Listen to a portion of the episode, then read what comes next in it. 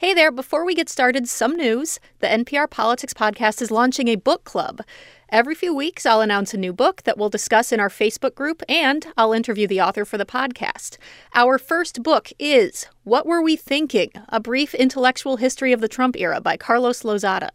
We are so excited, and we hope you are too. If you'd like to read along with us, please request to join the group at n.pr slash politics group. You definitely should, it'll be lots of fun. Thanks, and here's the show. Hello, this is Sam. I'm in Rochester, New York. I'm a music therapist. In a nursing home I work. I am hoping very soon to get the COVID shot. But for now, may I present the routine podcast caveat? This podcast was recorded at 2:10 p.m. on December 28th, 2020. Things may have changed by the time you hear this. So keep up with all of the political weirdness on npr.org or the NPR One app or your local NPR station. Don't fret, it's not a trap, I promise. One more thing before I go. All right. Here's the show.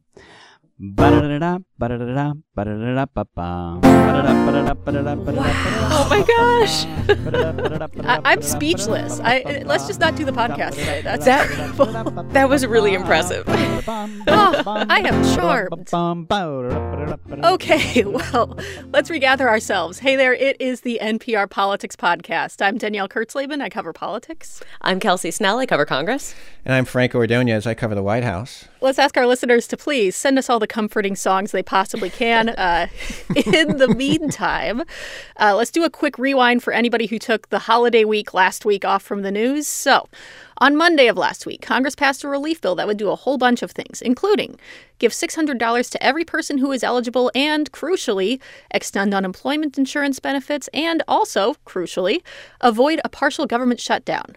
But then on Tuesday, President Trump released a video calling the bill a quote disgrace, in part saying he wanted $2,000 checks instead of 600. That's after his own party, the Republicans, had been against bigger stimulus checks. So, long story short, after 5 more days of waiting, last night Trump signed the relief bill. So, after all of that, Franco, let's start with you. Do we have any inkling of why Trump changed his mind? Yeah, I mean, it's really interesting because, as you note, he wanted these bigger checks and he wanted these cuts to federal spending, and he didn't get those things. You know, he gave this, you know, big, strong statement last night making kind of these vague assertions that Congress would take up both. But Democrats have made it clear that they're not going to agree to the cuts, and most Republicans are unlikely to approve of higher checks. The reality is, he has been under a lot, a lot of pressure from lawmakers in both parties to sign. And, you know, unemployment programs expired over the weekend, but also government funding was set to expire tonight. So, I mean, there was just a lot on the table, and he was in a no win situation. Right, yeah. And of course, we know that President Trump is, is no stranger to changing his mind. Uh, well, Kelsey, let's turn to you. What, what was the reaction from lawmakers on the Hill? Well, I, I, feel like the, the reaction came in a few waves. One, to start with, was that President Trump empowered his Treasury Secretary, Stephen Mnuchin, to cut this deal. And that there was an expectation that, you know, having Mnuchin cut the deal on behalf of the White House meant that the White House was on board. And there was, uh, this also opened up a lot of criticism of the president's complete kind of hands off approach to all things coronavirus relief. He has not been personally involved in any stage of coronavirus relief, not since the very beginning of the pandemic. And, you know, that was one of the things that made it really hard to get Republicans all on the same page for months was not knowing whether or not the president was going to support whatever they agreed to. And I guess it turns out that he kind of didn't. And this was kind of affirming a lot of the fears that Republicans I talked to said they had about making such huge spending agreements without the guidance of the president. And, you know, on for Democrats, they basically said, You want $2,000 checks? Well, so do we. Your negotiators are the ones who said they didn't want $2,000 checks. Republicans are the ones who said they wanted to do something smaller. Many times they said they wanted smaller than the $600 checks that are in the bill. So Democrats are going to force a vote on this. And that is a pretty awkward situation for Republicans to be now asked to either completely disagree with the president on his interpretation of what the country needs or to decide that, you know, they're going to approve spending that they had been messaging against for months. Well, Kelsey, let's stick with that question because what do we expect to happen uh, once House Democrats vote on those bigger checks, those $2,000 ones? Yeah, so we expect that Democrats will all vote for the, the larger checks.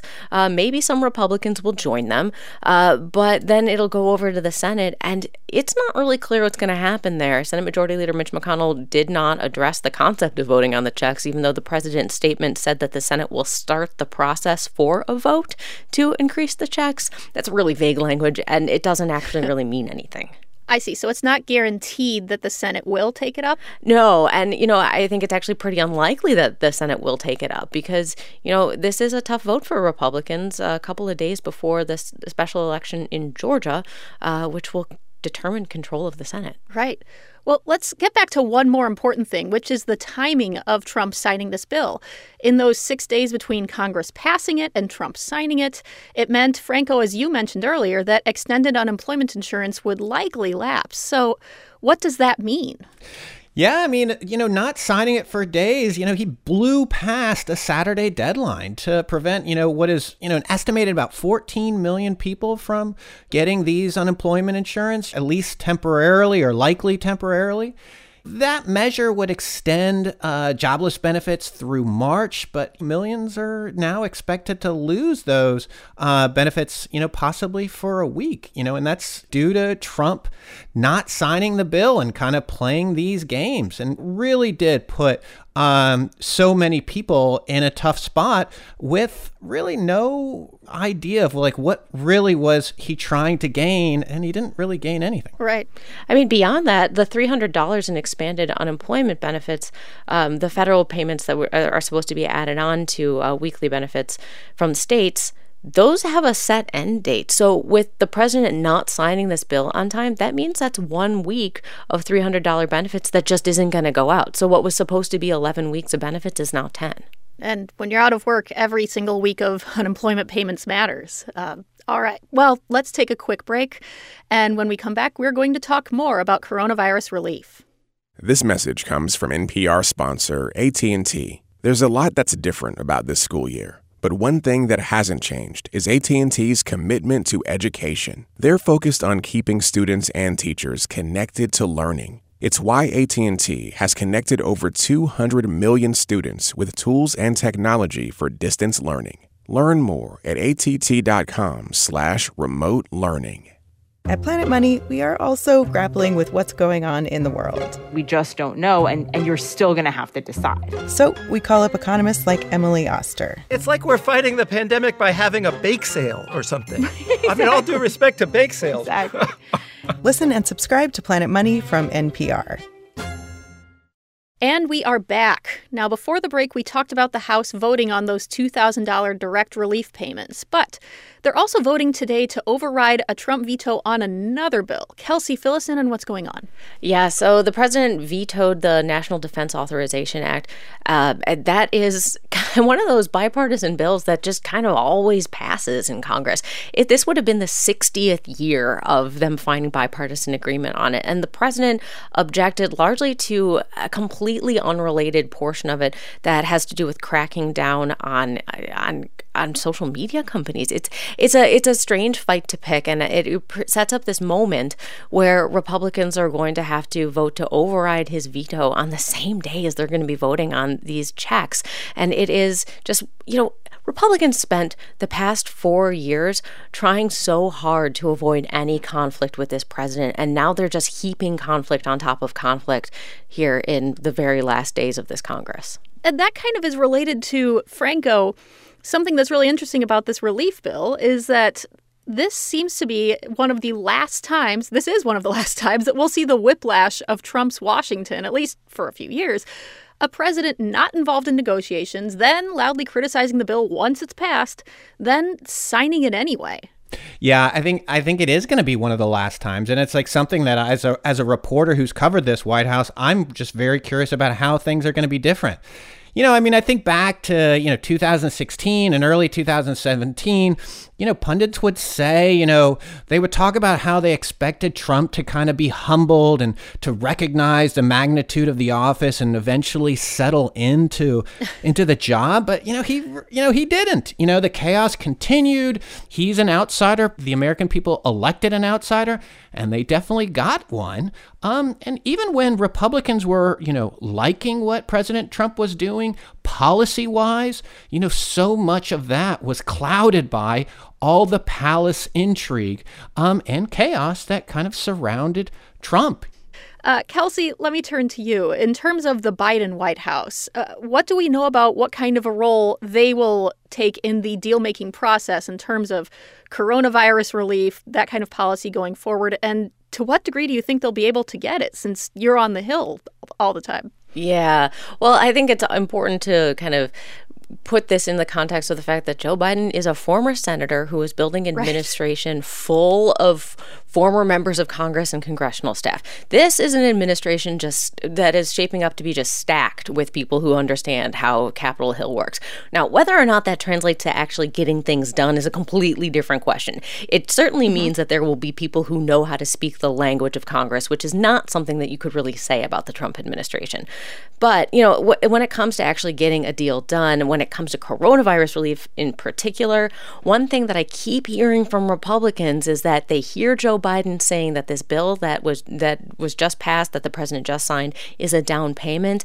What they think is that it's a bridge to a time when people are vaccinated and the world is going back to normal. And they think that, you know, the response that is needed will be completely different and they don't necessarily think that that means there's got to be a whole lot more federal spending to prop up the economy if the economy is, you know, back and humming. There is a certain expectation among some some Republicans that I talk to that they need to rein in the spending that has been done over this past year because it really is an eye popping amount of money. You know, the difference is that Democrats say, yeah, it's an eye popping amount of money because it was absolutely necessary and there will be more spending needed. And that is a pretty fundamental difference that doesn't just get resolved by putting a new president in the White House. Right, yeah. All right, well, let's leave it there for now, but Remember, you can join our brand new book club by joining our Facebook group. Again, that URL is n.pr slash politics group. So go there, request to join. Uh, until then, I'm Danielle Kurtzleben. I cover politics. I'm Kelsey Snell. I cover Congress. And I'm Franco Ordoñez. I cover the White House. And thank you for listening to the NPR Politics Podcast.